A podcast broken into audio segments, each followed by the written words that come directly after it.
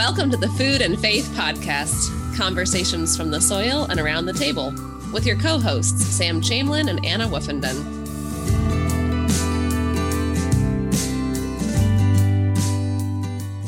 So it's always an adventure, the Food and Faith Podcast. Welcome back to the Food and Faith Podcast. And it is our joy and pleasure um, to have um, someone um, from my home church, the United Church of Christ, a part of us today, and a very special person at that. Um, we welcome the Reverend Brooks Berndt, um, who is the United Church of Christ Environmental Justice Minister. Um, and Brooks has a long and fascinating biography of doing social justice work, beginning as as a pastor at First Congregational in Vancouver, Washington, which I just had the opportunity to be there a couple years ago. It is a gorgeous part of the country. Um, and while he was there, um, became active in a variety of environmental campaigns and other social justice campaigns. Um, and so one might describe Brooks as a movement builder, um, and he has done that on congregational levels for many years and is now doing that on a denominational level. Um, he also has a book out um, called Sounding the Trumpet how churches can answer God's call to justice. And as I understand it, you're writing a second book right now um, entitled, um, or tentatively entitled, Dear Parents, Grandparents, and Anyone Who Has a Heart for Children, It's Time for Climate Action.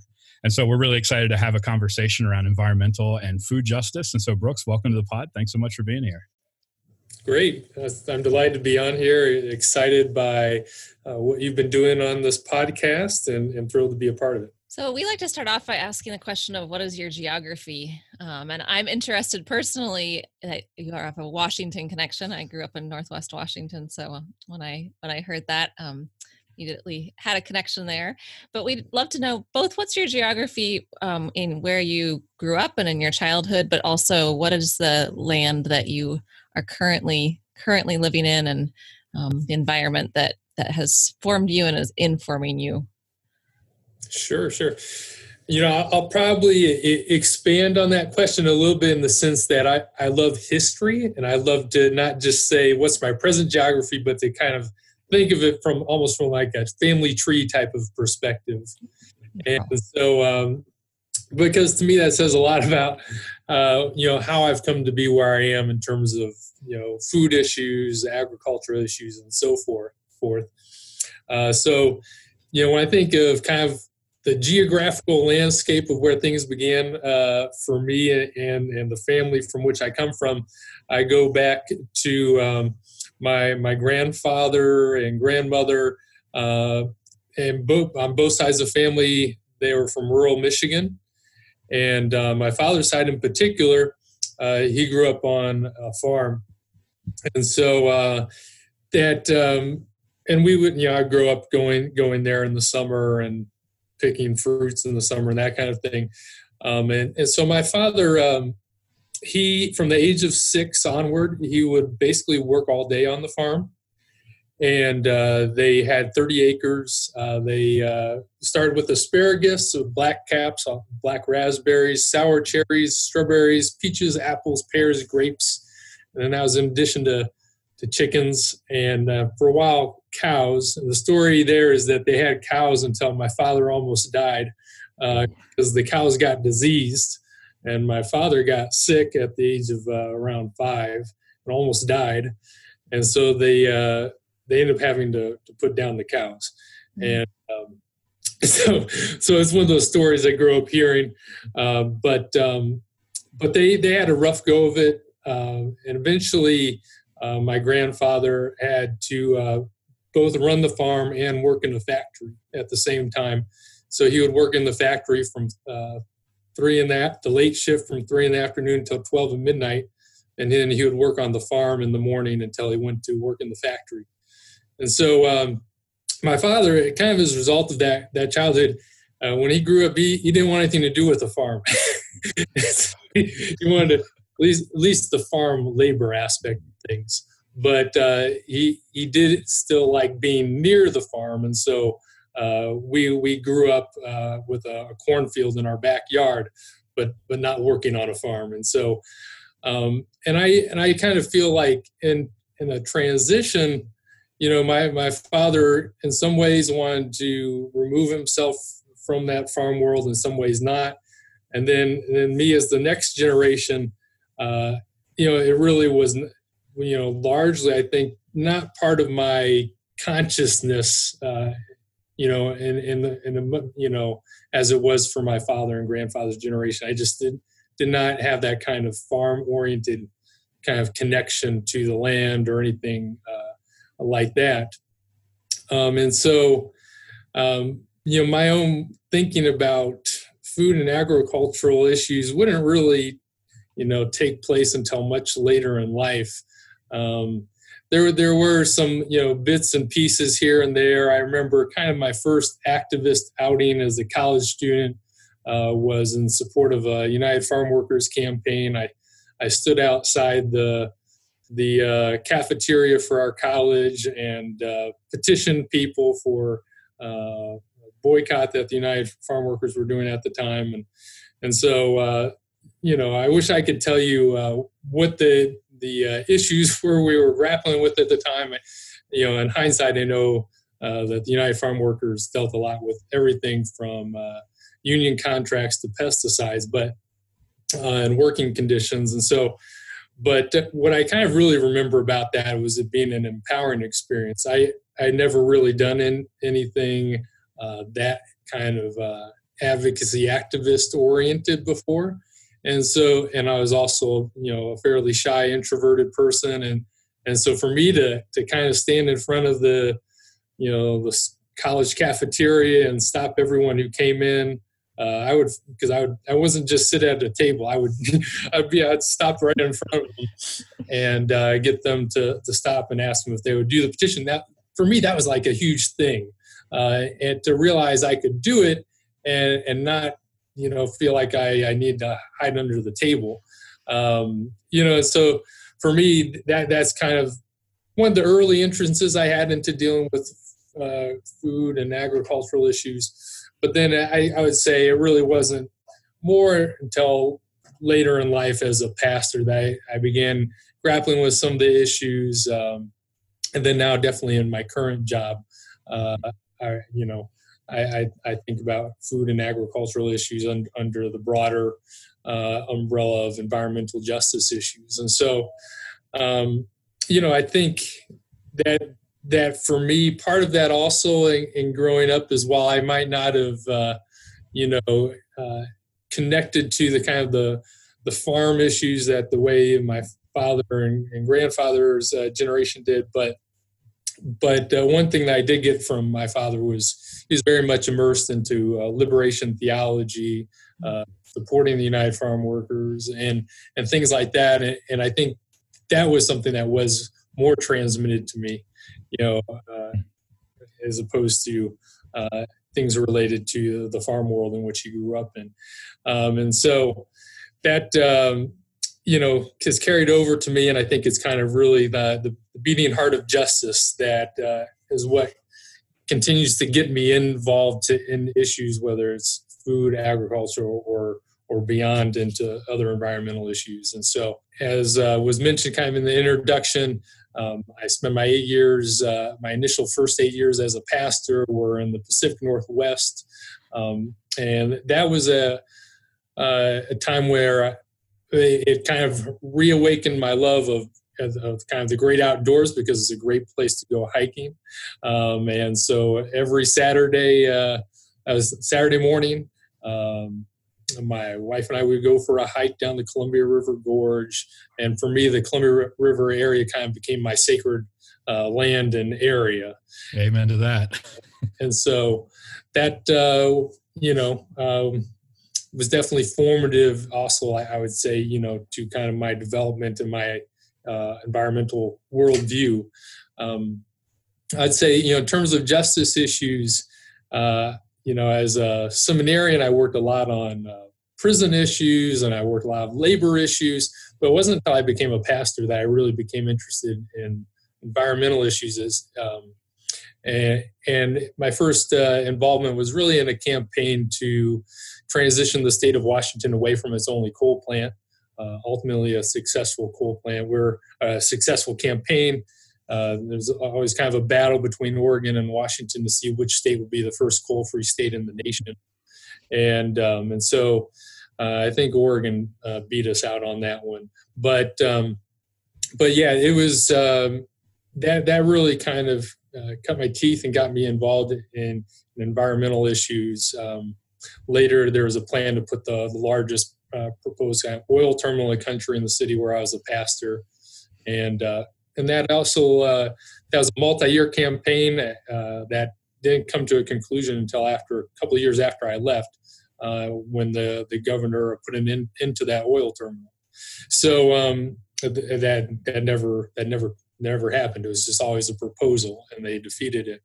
So um, really, uh, something I feel fortunate to be a part of. You know, two successful environmental campaigns early on.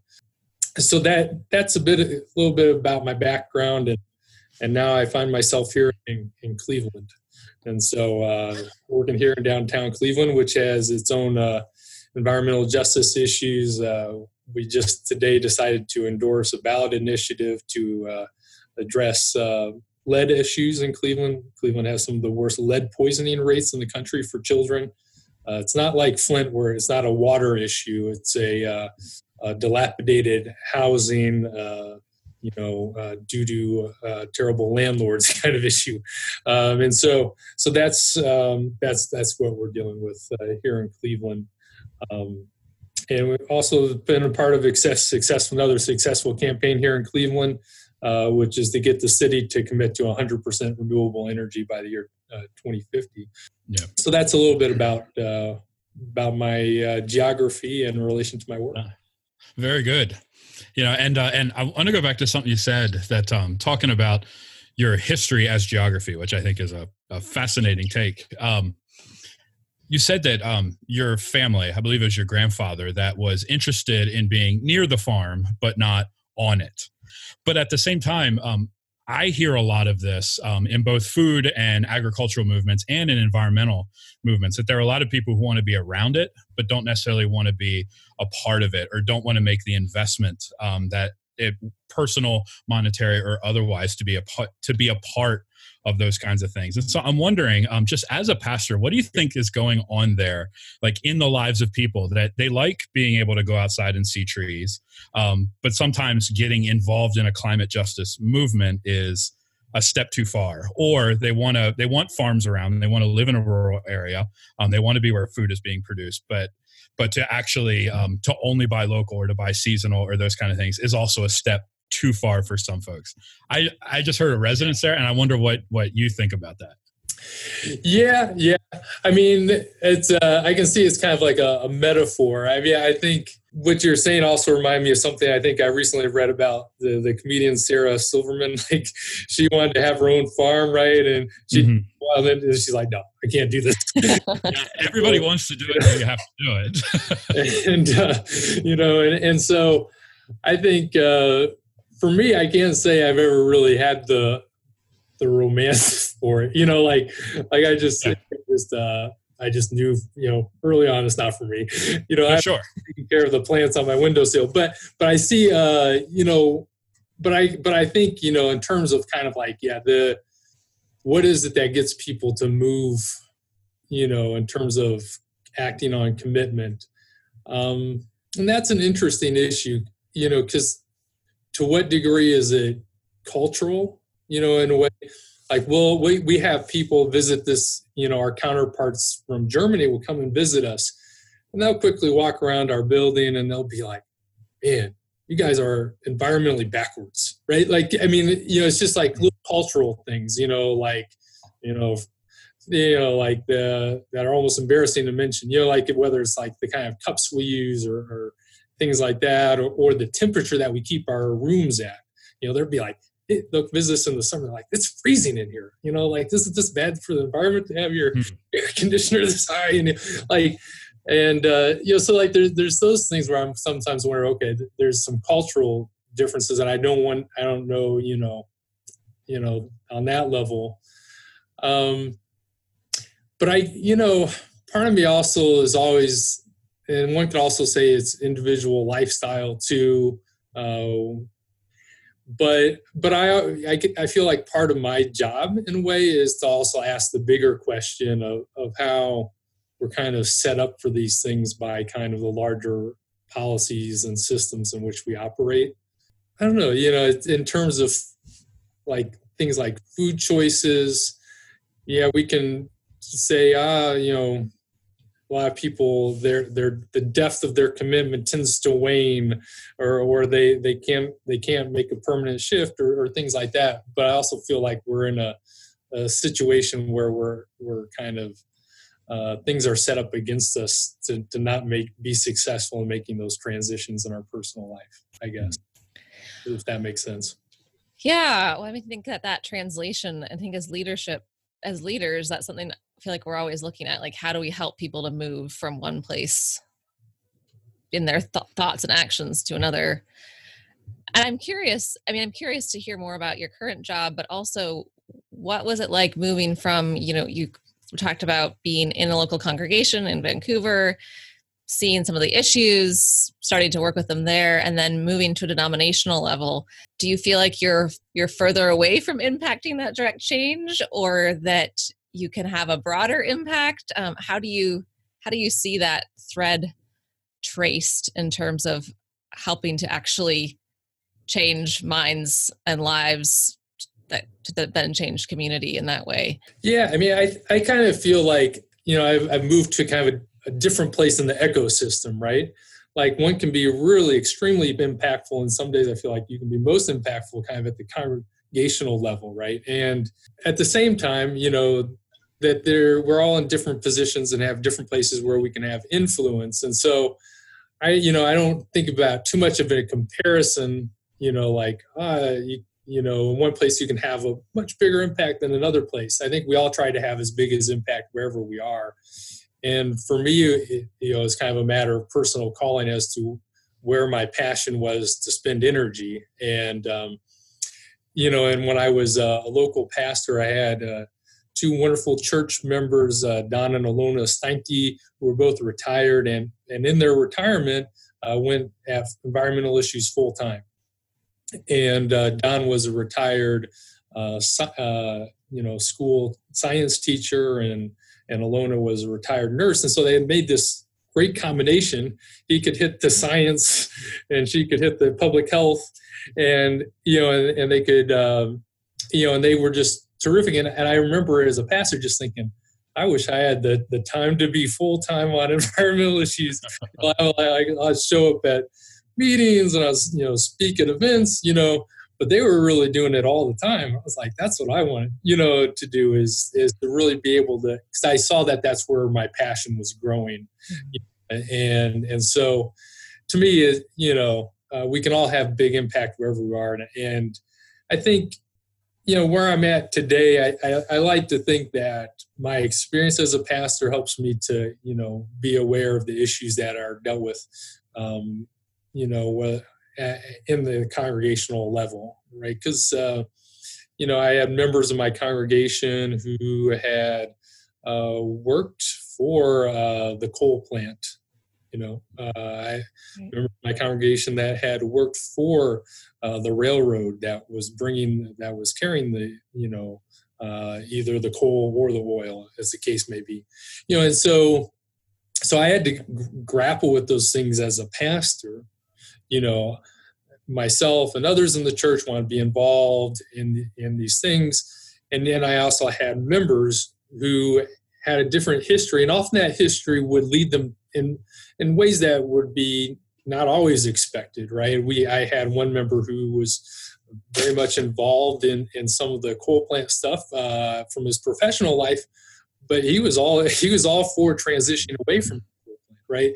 You know, so it's not always kind of completely stereotypical either, but um, you know, so but they, so I those kind of issues of how do you work with a congregation on these issues. Uh, realizing the great potential, realizing some of the obstacles that can be faced.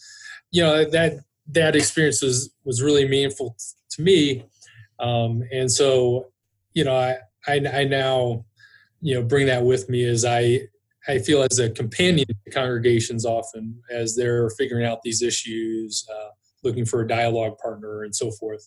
Um, that that's I think that's part of how it comes into play for me today.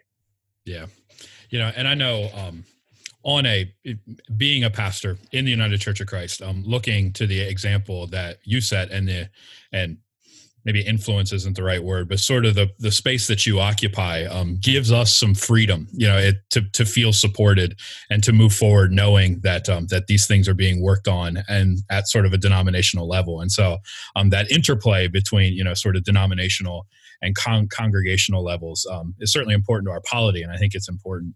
Um, as as we watch movements grow um, throughout faith communities around environmental justice, and so with that though i'm wondering just from your from your perch as a denominational leader what is the state of ecclesial work on climate justice? Like how are faith communities doing in this work? Are we doing enough? Are we making enough noise? Or is are, are there places where we're really blind to some work that we haven't paid attention to?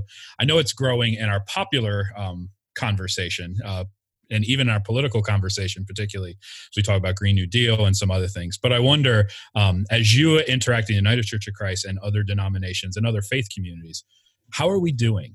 Yeah, I mean, it's uh, that's a good question. Um, I, you know, I think it all depends kind of at what you're looking at and, and, and talking about. So we recently just had a, a, a survey done by a partner organization for the second year in a row where they've surveyed our members and i can i can say you know like when it comes to worldview and outlook on environmental issues our members are uh, right there. I mean like they're right there where we want them to be in, in you know in 90% you know plus majorities on a lot of issues related to climate change uh, in particular what the survey focused on. And that's kind of across the political spectrum too uh, in terms of who was surveyed. And so so I feel like our members are really there in terms of their understanding of these issues in a lot of cases. Uh, we, we can kind of statistically kind of point to that and know that. You know, we're also seeing kind of also a, lot of growth into what that means on a congregational level.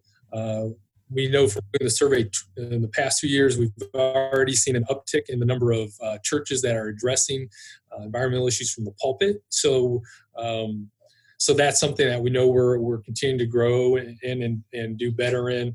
Past year, I've also seen an uptick in churches that have done our, our Green Church program, which is we call Creation Justice Churches.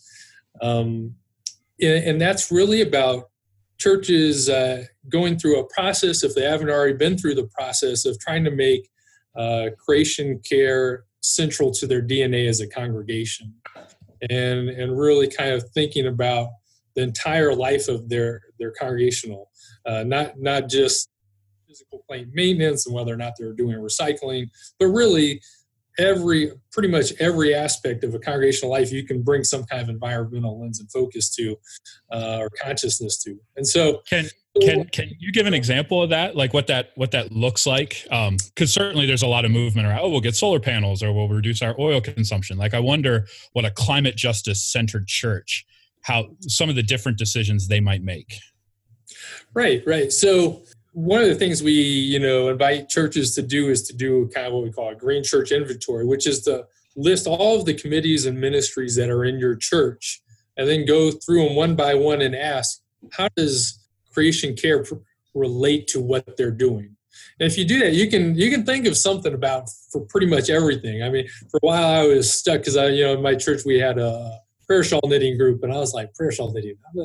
I, well, yeah, that's a tricky one. yarn, right? right? I mean, like you can if you go, you think about it enough, and so like your educational programming, you know, whether you're talking about children or adults, all of that can have you know environmental component. And often churches really get jazzed about including an environmental creation care component in their children's education, right? And uh, when I was a church pastor, you know, we did a that was the theme for often for our uh, vacation Bible school, right? Then, if you look at finances, obviously a uh, big thing, uh, you know, um, for our denomination at one point was calling for divestment from fossil fuels, right? So not only can you divest your, you know, uh, investment portfolio, but also you can move where you have your money in a bank, right? Um, and that's something that came about uh, from one of our local churches during the Standing Rock movement, a local church in the Seattle area. They, you know, there's uh, Seattle was like, as a city, decided they weren't going to do business with Wells Fargo. Well, the church that said, well, wait, do we do we want to bank at Wells Fargo, right? And then you know they made the decision to to move to uh, probably a local credit union or, or whatever the case was, and so and then they developed materials to help other churches move their money. Name something that you do in a church, and you can probably think of some way it relates. Uh, we one of the things obviously is to always begin with theology and worship, right? And there's lots of different ways. A lot of churches now will do kind of their Earth Sunday around Earth Day. Uh, there's also the seasons of creation that the World Council of Churches endorses, uh, kind of creating its own liturgical season focused on creation care. But if you, but also if you think about it, really every Sunday, I kind of feel like at a at a very least, there there's a rich, uh, you know, spirituality to be tapped into just thinking about what you're grateful for, right? I mean, like oh, absolutely. Mm-hmm. we're grateful for the clean air we breathe and the clean water and like i mean like the food we eat and you know there every sunday you've got something to be in thanksgiving for related to you know the gifts of creation right and yeah. i that that should be there every sunday you know and so so if you kind of look at all these different facets of church life uh, the more you think about it you're like oh that really should be at the kind of the heart of our our dna and what we're what we're doing And of course, you know, if uh, I think you know every church I've been a part of, food has been a big big thing, right? I mean, church potlucks, right? And so that's uh, that's also another area where churches can can uh, bring their consciousness to bear. And so, are there some ways you've specifically seen the food food ministries be transformed or informed by the by becoming a creation care ch- church? I mean, you had some great examples in terms of other areas and being the food and faith podcast we're particularly interested where do you see that showing up in your in congregational life yeah i mean there's all sorts of ways i mean for a while there was a, a real uh, a popular trend towards kind of doing potluck meals where the food was sourced within a, a certain you know like 100 mile radius or or something like that. Maybe it was less than 100 miles i can't but there's those kind of things. And then we also keep track of um, how many churches in our denomination have uh, community gardens. And so that's also another common entry point uh, this month we'll be launching another survey where we'll hopefully get even better you know statistics on on how many of our churches have community gardens. Um, then there's churches you know that that get involved with uh, composting. Um, you know there's eh, and then there there's old you know classic issues of of what kind of uh, utensils you're using and so forth. Um, so it kind of comes it can come to into play any number uh, of ways.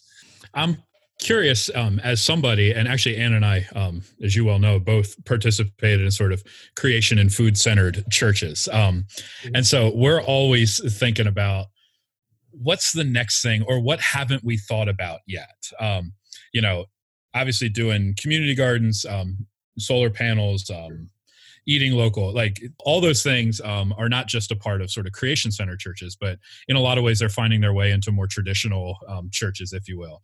But what aren't we? What aren't we seeing yet that we need to start paying attention to as as creation and food center churches? My arena really has to do with the area of advocacy right? And so that's mm-hmm. that's where my mind always gravitates to first. So to me when it comes to food i all right you know it's it's great that we think about uh, growing our own food and uh, where our food comes from and life kind of style choices and and having community gardens. But ultimately to deal with kind of the size of the issues that we deal with today um, like climate change, um, knowing that about you know by some estimates a third of our greenhouse gas emissions can be attributed to the our agricultural system that ultimately you have to address those things on a on a scale in a very large scaled up way and in a way that touches upon policy. And so to me that's all always where we're where we're trying to head you know, and, and is getting people to do that. Um, and right now, I, I feel like you know the the number one way to do that now has been been the opening created by focusing on the Green New Deal. And, and it's you know it's an interesting thing because when you think about the original New Deal, that grew out of uh, really desperate agricultural circumstances with yeah. the Dust Bowl and everything, right? And and now we're really in a situation that's probably even uh, graver in a sense when thankfully the proposal that's been put forward does you know raise this issue of how are we going to transform our our agricultural system in, in a way that also is going to uh, be be good for our economy and for jobs. And so, to me, that's that's that's the place to head, um, and and to push the envelope is to to move that conversation forward uh, into a way where churches are going to become active uh, in that in that um, advocacy policy arena. So. I appreciate that, and I, this may may lead right into our our last question, um, which is what brings you hope. And I think so often when we talk about when we really get serious about environmental work, it's so much. Uh, the, the you know the statistics are dire. It's not it's not a pretty picture. It is this this really you know greater than the Dust Bowl desperation place. Um, but what what keeps you coming to work every day and showing up to it and not getting lost in that despair? Um, what's what are the things that give you hope and uh, a hope with realism a hope that that that comes from um, believing that there actually is is a way forward in this? Yeah well, I, I, would say one. The first thing I always say in terms of just my daily work uh, is what's most important to me is being rooted in a clear sense of my calling, which means I'm always thinking about how what I'm doing is rooted in love. And for me, that has a really a lot to do with love of my uh, two daughters. Right. Um, I think a, a lot about you know the world they're currently in the process of inheriting and wanting that world to be as safe and as hospitable and as uh, thriving a place as it can be. And so, you know, that that to me is kind of my fundamental rooting in this work and what what drives me forward. I think on a daily basis.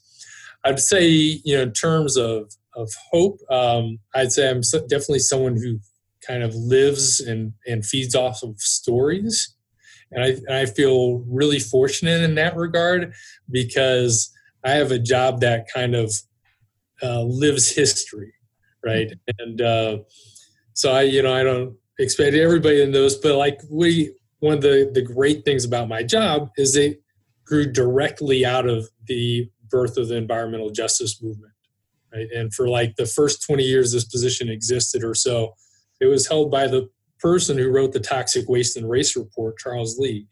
And, you know, so, you know, he came out of this, all of that built off of a, uh, the watershed event and the origins of, of the environmental justice movement, which was a six week civil disobedience campaign uh, in a rural community called Warren County in North Carolina uh, back in 1982. And so the the story there for for those that aren't you know familiar with it is there was a company that had been hired to transport toxic waste uh, laced with PCBs, a carcinogenic substance, uh, out of the state of North Carolina, and they decided uh, that to save a little money, they wouldn't take it out of the state of North Carolina. They'd just dump it on the roadside illegally. And so these like massive amounts of toxic substances were all legally dumped on the roadside, and um, and then p- people in the community began to to see uh, something that really frightened them. It, it, looked like men dressed in spacesuits uh, were out there. Now we know that it was people dressed in hazmat suits. Right, we're out there, uh, you know, discovering what had been dumped there illegally. So people ended up going over to prison over that, but um, that uh, you know they had to figure out where to they, you know they clean that all up and where to dump it. Well, the state of North Carolina, the great wisdom decided they would dump it in the last place you want to put it, like environmentally, which is a community with a high water table level. Right? you don't want to put a toxic substance anywhere near the place we got high water, but they did, and that was that was Warren County, which happened to be the county in North Carolina with the highest percentage of Black people and uh, one of the, the, the top uh, poverty rates in North Carolina. People in the community started to meet in um, first in a, the county courthouse Uh, and then they moved to Coley Springs Baptist Church for their meetings. Uh, one of the early leaders in that was a woman named Dollie Burwell, uh, who I've had the good fortune of, of, interviewing. And, and so she was a lay member of a UCC church. She was also uh, on the board for the uh, Martin Luther King Jr.'s uh, uh, organization, the Southern Christian Leadership Conference. Um, and and so she uh, was there as kind of one of the early organizers. She realized people were were so fired up and so upset they, they didn't know what to do with themselves. And so, in her wisdom, she then realized she needed to bring in a veteran of the civil rights movement, her pastor, the Reverend Leon White, uh, to get them organized to figure out, uh, you know, a peaceful, nonviolent way for them to direct their energies. And, and so when the first uh, dump trucks began to arrive in Warren County, they marched from Coley Spring Baptist Church and put their bodies on the line and, um, and, and, and started getting arrested. And uh, that campaign would last six weeks. Over 500 people would get arrested and it would gain national attention. And so on that first day, uh, Dollie Burwell, she was getting ready to go uh, to the church, and her 10 year old daughter Kimberly uh, insisted she didn't want to go to school that day. She wanted to go with mom. And so she went with her mom. And uh, she witnessed her mother getting arrested. Um, as, she, as her mother was being kind of loaded, uh, she was interviewed by Dan Rather in an interview that would go around the nation. Uh, she was in tears in that interview. what, what, Dollie told me, she wasn't, Kimberly wasn't crying because uh, her mother was getting arrested she was crying because she was afraid of the PCBs. but but uh, and then Kimberly would later be arrested herself as a ten year old and then detained uh, in a local school. That would be her her jail essentially. Um, you know, and and that same day, Leon White would be arrested. The next day, uh, someone named uh, Benjamin Chavis was arrested. I always thought Benjamin Chavis, uh, he later would coin the term environmental racism he'd be the person who would spearhead the toxic waste and race report five years later. Um, I always assumed that he got arrested by putting his body on the line, but as it turns out, he he was he had he had he had spent time uh, in, in prison in North Carolina as uh, un, uh, un, unjustly as a part of the a famous case where he was uh, basically framed and unjustly imprisoned uh, while doing community organizing work as a pastor. And he was going to jail to bail out the people arrested on the first day. And he got uh, pulled over for uh, driving too slow. Oh, gracious. and then, he, and, and then the, he's like, So what are you going to do? And they're like, We're going to you know, lock you up and take you to jail. And so, uh, so that's how he got arrested. He, he really had no desire to be going back into a North Carolina jail. So, um, but he then became really a central figure in the, the launch of the environmental justice movement um, and, and, and, would play a kind of a pivotal, pivotal role in a lot of ways. So all that gives me history, you know, it's history that people were getting involved with that without any real knowing that it was going to have the impact and the ripple effects that it continues to have today. And I, I have had a chance to um, you know, hear Ben Chavis speak about that history. I've also had a chance to interview Leon White, and it's some things that uh, the Reverend Leon White said to me that are often what I think about when I think about hope too, in a way, because it, to me, to me that's like he was involved in the sacred history, and what stood out to me is he was telling me like back then, uh, you know, we didn't always really feel like we knew what we were doing or we didn't know what to do next, right? But he would always kind of go back to kind of the the you know the roots of his faith, um, which is you know the Lord will make a way somehow, right?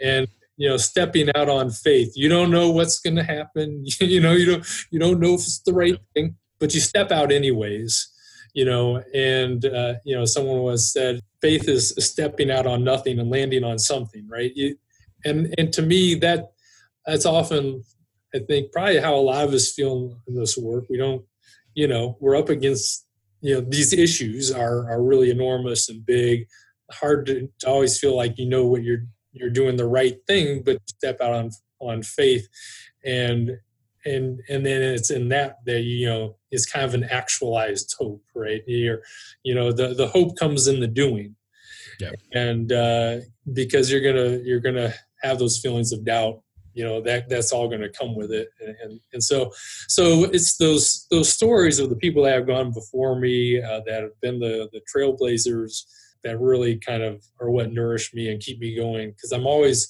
going back to those stories and i feel like i'm discovering something new in them right? Yeah. It relates to whatever i'm doing right now. You know it's like oh you know they, they face you know i remember when they faced this you know like and there's this this you know lesson that i should be learning from that you know and so so that that's uh, a lot of what keeps me going and i just feel really fortunate you know that i I, mean, I have this job where it's, I kind of have a daily reminder. But yeah, so it's like I just feel really fortunate just to be able to walk in and every day see you know Ben Chavis on my wall and and to, to know that you know there's people that have really uh, given a lot to this struggle and have paved the way. So that that that's just uh, for me a, great blessing of this work. Mm. Well, it's been a joy to hear you begin with history, reminding us of being aware of our own personal histories and also the history of this work, um, and landing us in a place where we are reminded that things do change.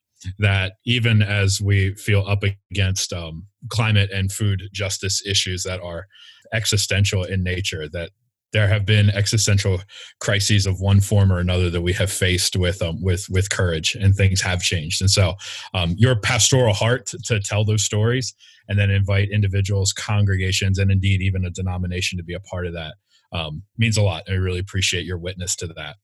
Finally, just wanted to say thanks and um, wanted to invite our listeners um, to connect with your work. And so, how how can pe- people do that? How can they follow you, read read what you're writing, read what's going on in the United Church of Christ? Sure, sure. Well, there, there's uh, two things, ongoing things that I invite people to check out. Uh, one, we we have a uh, ongoing kind of blog and newsletter called the Pollinator. It's very grassrootsy. We kind of invite ordinary people working on environmental issues to to write up their thoughts on what they're learning uh, often a congregational level, like what's been the best practices in their church, or uh, an issue that they feel particularly passionate about. So uh, you can one can go to uh, ucc.org/slash the pollinator and, and, check that out. Uh, then I'm also really fortunate that I, I do a, a, monthly webinar with the Reverend Michael Malcolm from Alabama Interfaith Power and Light. Uh, and every month we're doing we're inviting guests on to do uh, a webinar with them us uh, we've had you know great people on there um, and, and, we'll continue to have great people uh, this month we've got nathaniel stinnett the founder of environmental voter project uh, kind of looks at why environmentalists tend not to vote at very good rates uh, by a sizable margin we were hmm. bad voters uh, but he's got an organization that's figured out how to turn that around and it has some real success stories in doing so. Uh, so we'll have him this month. Um, we're going to have uh, Katharine Hayhoe in, uh, in in May. So I think that you know every month we got good good people dealing with a whole range of issues uh, from how to go solar to how to relate to immigration. And so so that good good stuff invite people to, to connect with us in those ways it's called creation justice webinars and you can watch past past uh, recordings of webinars and, and so forth. Great. Well, thank you so much for taking the time and for sharing your stories with our listeners. And we look forward to continuing to follow your work and be in conversation in the future. Great. Thanks. Thanks for listening to the Food and Faith Podcast. Our collaborators are Wake Forest University School of Divinity, Plainsong Farm, Garden Church, and the Keep and Till and the music is by Paul Deemer. Follow along and keep up to date with the podcast on Facebook at Food and Faith Podcast, Twitter and Instagram at Food and Faith Pod, or on our website at foodandfaithpodcast.org.